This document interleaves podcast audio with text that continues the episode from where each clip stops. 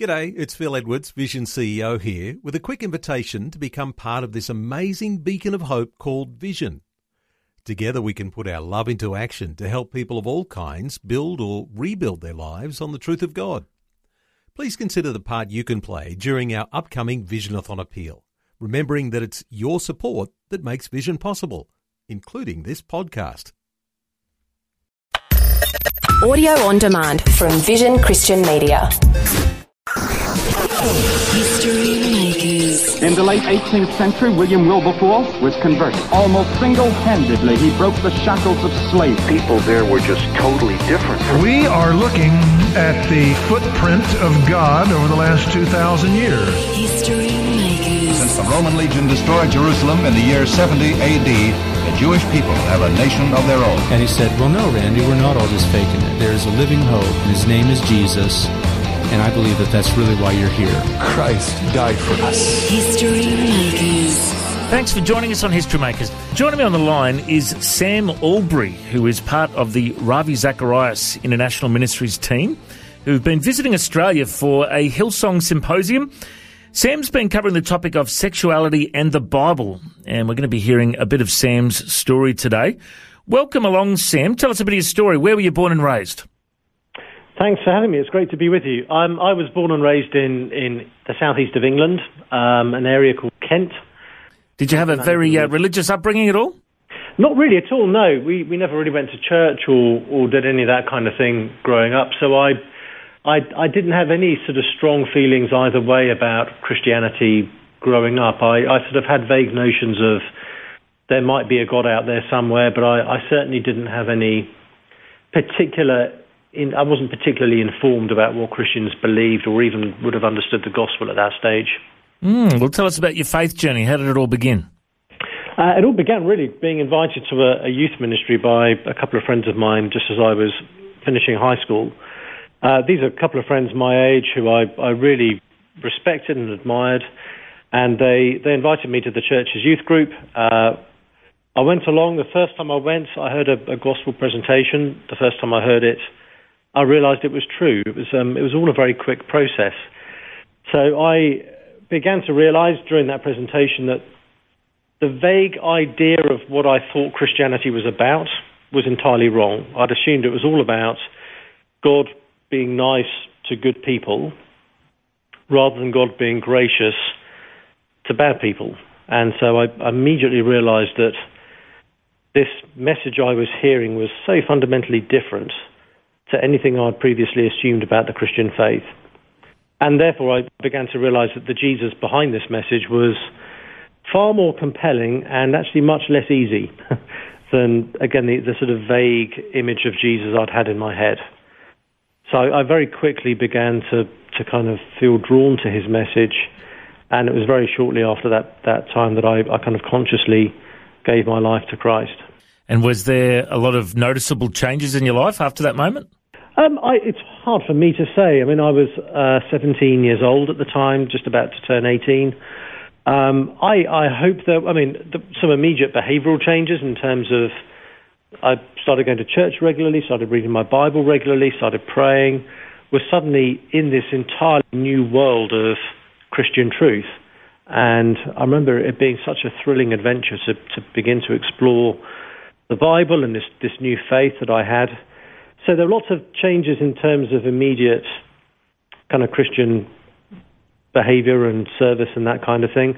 I, I hope my behavior changed more generally. Um, I may not be best placed to, to speak to that, but um, I certainly wanted to live for Jesus Hmm. and to follow him and knew that that was going to be the right thing to do, whatever it might involve. And tell us about your early career. Did you uh, study straight after school, or uh, did you go straight into the workforce? What, what was life like for you I, then? I took a took a year off and uh, worked locally for a while, did a little bit of travelling, then went to university for three years. I had obviously just become a Christian. I switched degrees. I was going to do a degree in environmental science and geography. But now I was a Christian, I really wanted to find out what other people believed, so I did a degree in comparative religion, which it turns out is not the best way to find out what other people believe, because no one quite does what the textbook says they're supposed to do when it comes to these things. But it was certainly good for me to try and get a better handle on different belief systems that are out there and, and that kind of thing. And then what did you do after university? I well, I began it was during my time at university. I felt the Lord kind of leading me into pastoral ministry, so I, I began to. I did a one-year kind of Bible training course immediately after university. Then worked for a, a mission organisation for a couple of years, and then during that time applied to be a pastor. Um, I, I was in the Church of England, so I, I was applying to be ordained within the Church of England, and then went and studied theology for three years, and was then ordained. Now, you've done a lot of ministry uh, over the years. You've been involved in uh, ministry to university students. Uh, you've been involved uh, with uh, the Gospel Coalition as an editor and a writer and an author of a number of books. Uh, tell us about your transition into ministry. How, how did that how did that come about? Well, it was it was actually a few just a few months after I was converted. I was interviewed by my pastor at church just to give my testimony and I had, this is one of the, the ironies that the Lord seems to love to, to put into our lives, but I, I grew up with a deep fear of public speaking. So I spent my, my high school career doing everything I could to avoid having to stand up and say things in front of other people. Um, after I became a Christian, my pastor asked me if I'd be willing to be interviewed. I, I said I would be. I was sick with worry uh, running up to that. But I noticed for the first time I had something I actually wanted to share in front of other people. And at the end of that interview, my, my pastor kind of just said to me as an aside, You're going to be a preacher. That thought had never remotely entered my mind up until that point, but I knew from that moment that it was true. Um, I knew that that was what the Lord was going to have for me, and really, ever since I was converted, my, my heart's desire has been to help build up people in their faith, to try to help people be thrilled with who Jesus is and what we have in him. And so I, I really, very early on, wanted to, to try to serve the local church in, in any way I could to that end. And I'd love to know a bit of the heart behind some of these books you've released. I love some of the titles. One of them's called Why Bother with Church. Tell us about that one. Yeah, that really is, is trying to deal with a series of questions that, that Christians often have. And there are a lot of people out there who would say something like, Well, I do Jesus, but I don't do church. And so, and in many cases, people have, have had difficult experiences with churches or have been hurt at church. And so there are some serious issues often behind that kind of comment. But there's a more kind of general sense of do I need to go to church to be a Christian? And so one of the things I'm trying to do in that book is just deal with some of the the frequently asked questions people often have about church and its place in the Christian life. And the the real heart of the book is to try to show people that we should be bothered with the things that Jesus is bothered with, and he is massively bothered with church. Um, it's not his weekend project, it's his bride. and so, if we want to take Jesus seriously, we need to take seriously the things that he takes seriously. And that does include being part of a community of believers. So, it's just trying to tease out some of those things, and particularly with a, with a mind towards those who, who may have been bruised um, by, by experiences in the church in the past. Mm, sounds like a very important book. Uh, Why Bother with Church? I love the title. And uh, you've also released a best selling book, Is God Anti Gay? Uh, tell us about that one. Yes, well, um, that, that has come out of, uh, again, this is not an academic issue for me at all. This has been something I've had to, to wrestle with and think through personally in my own life. Um, this issue has been one that is, I've had to grapple with myself. Um, and so I, I felt that that would give me, I hope, a unique perspective on the issue. I'm, I'm writing on the issue from the inside of it as someone who has had experience of, of same-sex attraction um, for many years, and just trying to again help us as a Christian community understand some of the issues around human sexuality, what the Bible has to say. Is the gospel good news on this issue? Um, and how we can better support people in our own church family for whom this is an issue, how we can make our churches places where people can flourish in their own discipleship, their own following of Jesus, where we can be a good witness on this, have clarity about what we believe, and I hope a sense of compassion and community as we walk with people through this kind of issue. So, explain to us what do you mean by the phrase same sex attracted?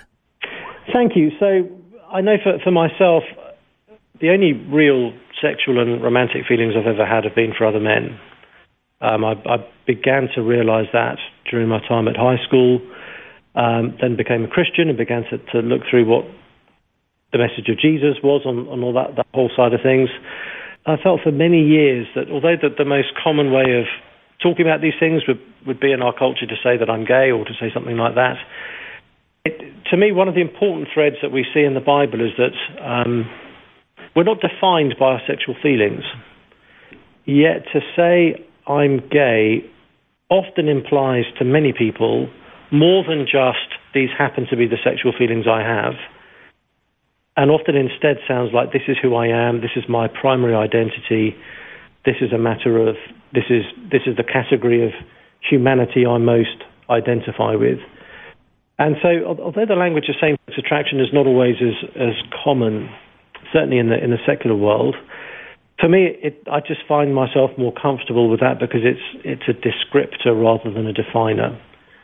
Um, I'm trying to describe one aspect of life as I experience it without sort of putting undue weight on that. So it's really it's slightly a slightly clumsy way of putting it, but it's it's just trying to avoid this impression that this is a kind of fundamental core of who I am, which I think is where our culture is often at, making sexual feelings defining, but seems to me to be a very weak way of understanding who we are as human beings. And you've chosen to remain celibate? That's right, yes. So my understanding is that Jesus himself teaches that um, sex outside the covenant of, of marriage between a man and a woman is not appropriate.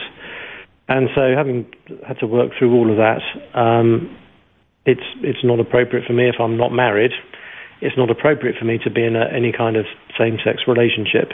So I don't think everyone who is same-sex attracted need be single. I know a number who've been able to marry people of the other sex who've they've had sufficient attraction and, and, chemistry with for that to be um, a good way forwards. But for many of us, that may not be realistic, and, and in which case celibacy is is the path the Lord would have for us. Um, and so I've had to do a lot of thinking about what the Bible teaches on singleness and the, the goodness of singleness.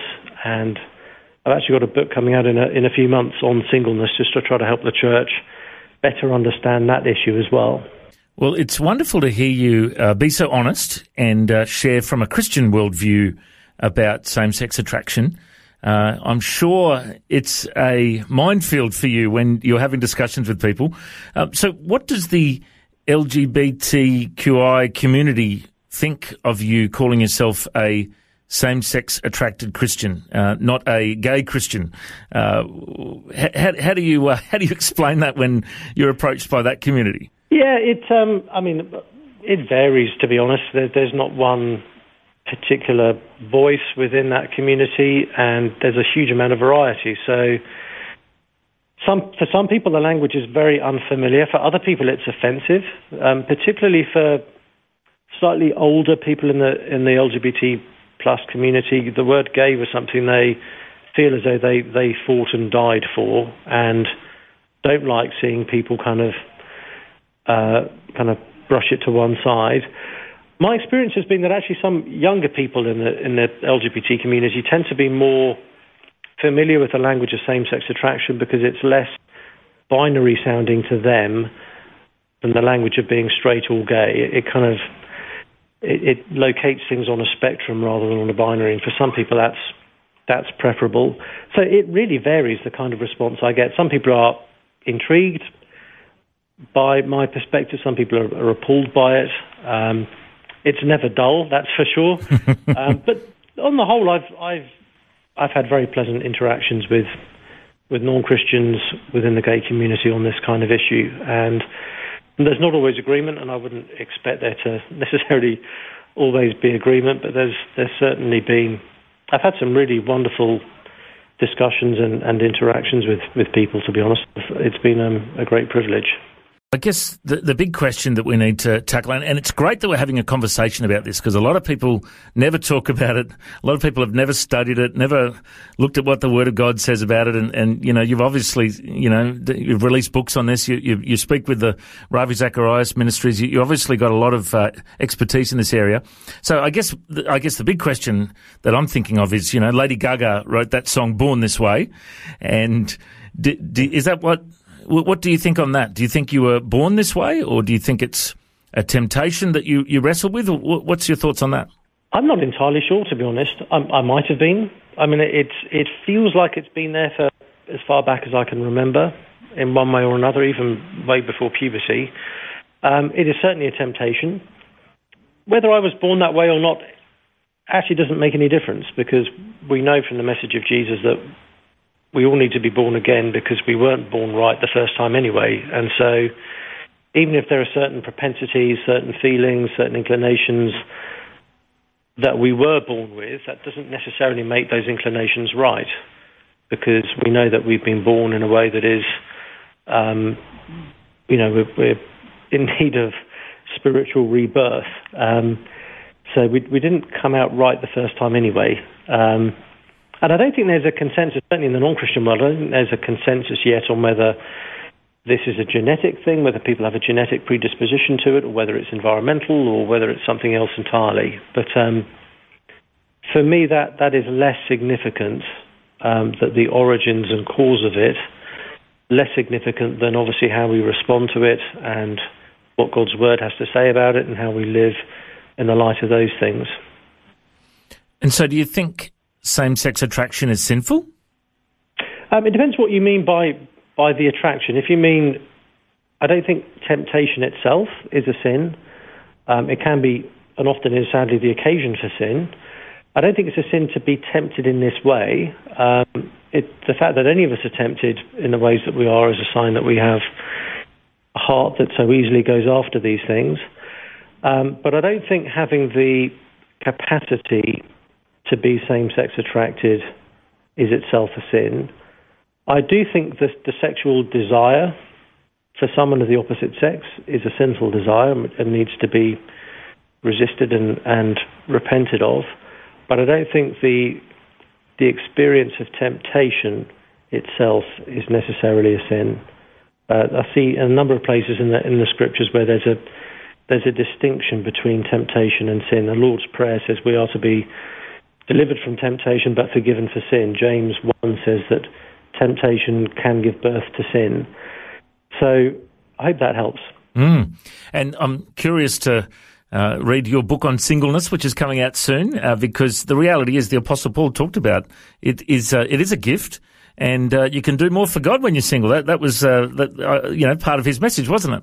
It, it was entirely, and the, the book is called Seven Myths About Singleness, and it, it, it's really aimed at the church. There's, there's plenty of good books out there by singles, for singles. This is really, I hope, a book to help the church better think through this issue and, and you know, better be a supportive community for single people. But one of the, the things is to show that actually singleness is a good thing in the New Testament. It's, it's not a, we often treat it in the Christian world today as kind of a distant second best uh, to being married. But as you say, there are certain opportunities and freedoms that come with singleness, and also certain challenges. Let's be honest about that. But it's not intrinsically a bad thing; it's intrinsically a good thing, which is which is liberating because it means whether we are married or single, we are experiencing the goodness of God in mm. either of those gifts. Each comes with its own ups and downs, and the, the danger is that we compare the ups of one with the downs of the other. And I know a lot of Christians who compare the ups of marriage with the downs of singleness and don't realize that there are downs in marriage and ups in singleness. So we need to, and the Bible gives us a, a wonderfully realistic view of both marriage and singleness. Um, so yes, I hope I hope that will help the church just kind of be better equipped to, to think and behave on these these kinds of things. Mm. Well, it's been wonderful to hear your story, and thank you for being so honest with us. And I'm just thinking, you know, there might be people listening that either have wrestled with same sex attraction themselves or they have a relative. Uh, I'm sure everyone has a relative that that struggles with same sex attraction, and it's it can be a very awkward conversation Uh, and as Christians, we always need to speak with love. We always need to speak um, with a heart of compassion and love, and and you know, not uh, uh, judging people and not you know attacking people over this issue because uh, you know we need to have the love of Christ. So, so what would be your advice for people who are wrestling with same-sex attraction? Um, how do they deal with that in, in light of Scripture and in light of a relationship with God? What, what would your advice be? Uh, yeah, I, I, talk about this more in the book. So uh, what I say now is just a, a, a, sort of summary of that. I think if it's something you're wrestling with personally, it's good to realise that firstly, this this doesn't define you. This is not the kind of the, the key to who you are, and nor does it disqualify you. This does not mean you are, you know, beyond the reach of, of God's grace and, you know, just too far gone to, to ever be someone who could walk with Christ.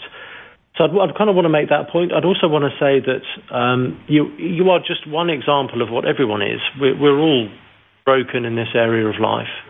Uh, we're all disordered in this area of life, and so the gospel the gospel does level the playing field on this. So I want want people to feel as though they are kind of especially uniquely catastrophically sinful in a way that nobody else is just because they wrestle with this issue it's certainly been a, a great help to me to have Christian friends that I can speak to about this, Christian leaders who, who can kind of walk with you on this. We're not designed to, to deal with these issues on our own in the Christian life. So to have some understanding, godly, wise people around who can help you process things is a huge help, as is obviously getting to know the, the mind of God on these things as well, and just sort of trying to see not just what the Bible says on, on some of these things, but, but why the Bible says it, what the what the rationale is there in Scripture. Because once we get that, it then makes sense of the various do's and don'ts that we're given in the Christian life, and certainly seeing the the, the kind of the wider story in the Bible of of how marriage is meant to be a, a picture of Christ and the church helps us then make sense of some of the prohibitions that flow out of that. So I think all of those things will, will help. Um, not to assume God will immediately heal you of it, not to assume that He can't. Um, we, we just don't have control over that side of things. Our, our job is to to be faithful to God, to stand up under temptation, uh, to to become more like Jesus, and um, we don't always know whether some of these forms of temptation will be long term or whether they will just be a season in our lives. But um, the main thing is that actually, fundamentally, we're all in the same boat as believers. We all have inclinations that, that we know are not right. For many of us, some of those inclinations are, are pretty distressing. Um, and that's why all of us need each other. It's why all of us need ongoing daily grace from God and to keep listening to Him and depending prayerfully upon Him. It's been wonderful to hear from you today, uh, Sam. And if people want to find out more, Sam Allberry is a pastor and writer based in Maidenhead, UK, and a global speaker for Ravi Zacharias International Ministries, author of the best-selling book Is God Anti-Gay, and other books like Why Bother with Church and James for You. Uh, sounds like another good one. If you want to find out more, you can go to the website rzim.org. Uh, that's uh, Ravi Zacharias International Ministries.org, and you can search up Sam Allberry to find more information. God bless you, mate. Thank you so much for your time today. My pleasure. Take care. Thanks for joining us on History Makers. If you'd like to listen to this interview again, just go to historymakers.tv. There you'll find links to Facebook, Twitter, and Instagram. You can subscribe to our iTunes podcast or check out our YouTube clips. And you can find out about History Makers TV. We are a faith based ministry and we appreciate every donation. You know, the vision of History Makers is to share the good news of Jesus Christ to the nations of the world. If you'd like to partner with us, send us an email info at historymakersradio.com. God bless you. Have an awesome day. I'm Matt Prater, and why don't you go and make history? History Makers. History Makers is proudly sponsored by Bible League, who serve the local church and other partners around the world by providing Bibles, scripture materials, and training to help people meet Jesus. They provide God's Word to a lost and needy world. Bible League plants Bibles in prisons, among persecuted Christians, and in poor nations, bringing the love and light of Christ into many people's lives around the world. Make history today by joining our friends at Bible League and planting a Bible that will help someone meet Jesus. Go to bl.org.au. Station sponsor. Thanks for taking time to listen to this audio on demand from Vision Christian Media. To find out more about us, go to vision.org.au.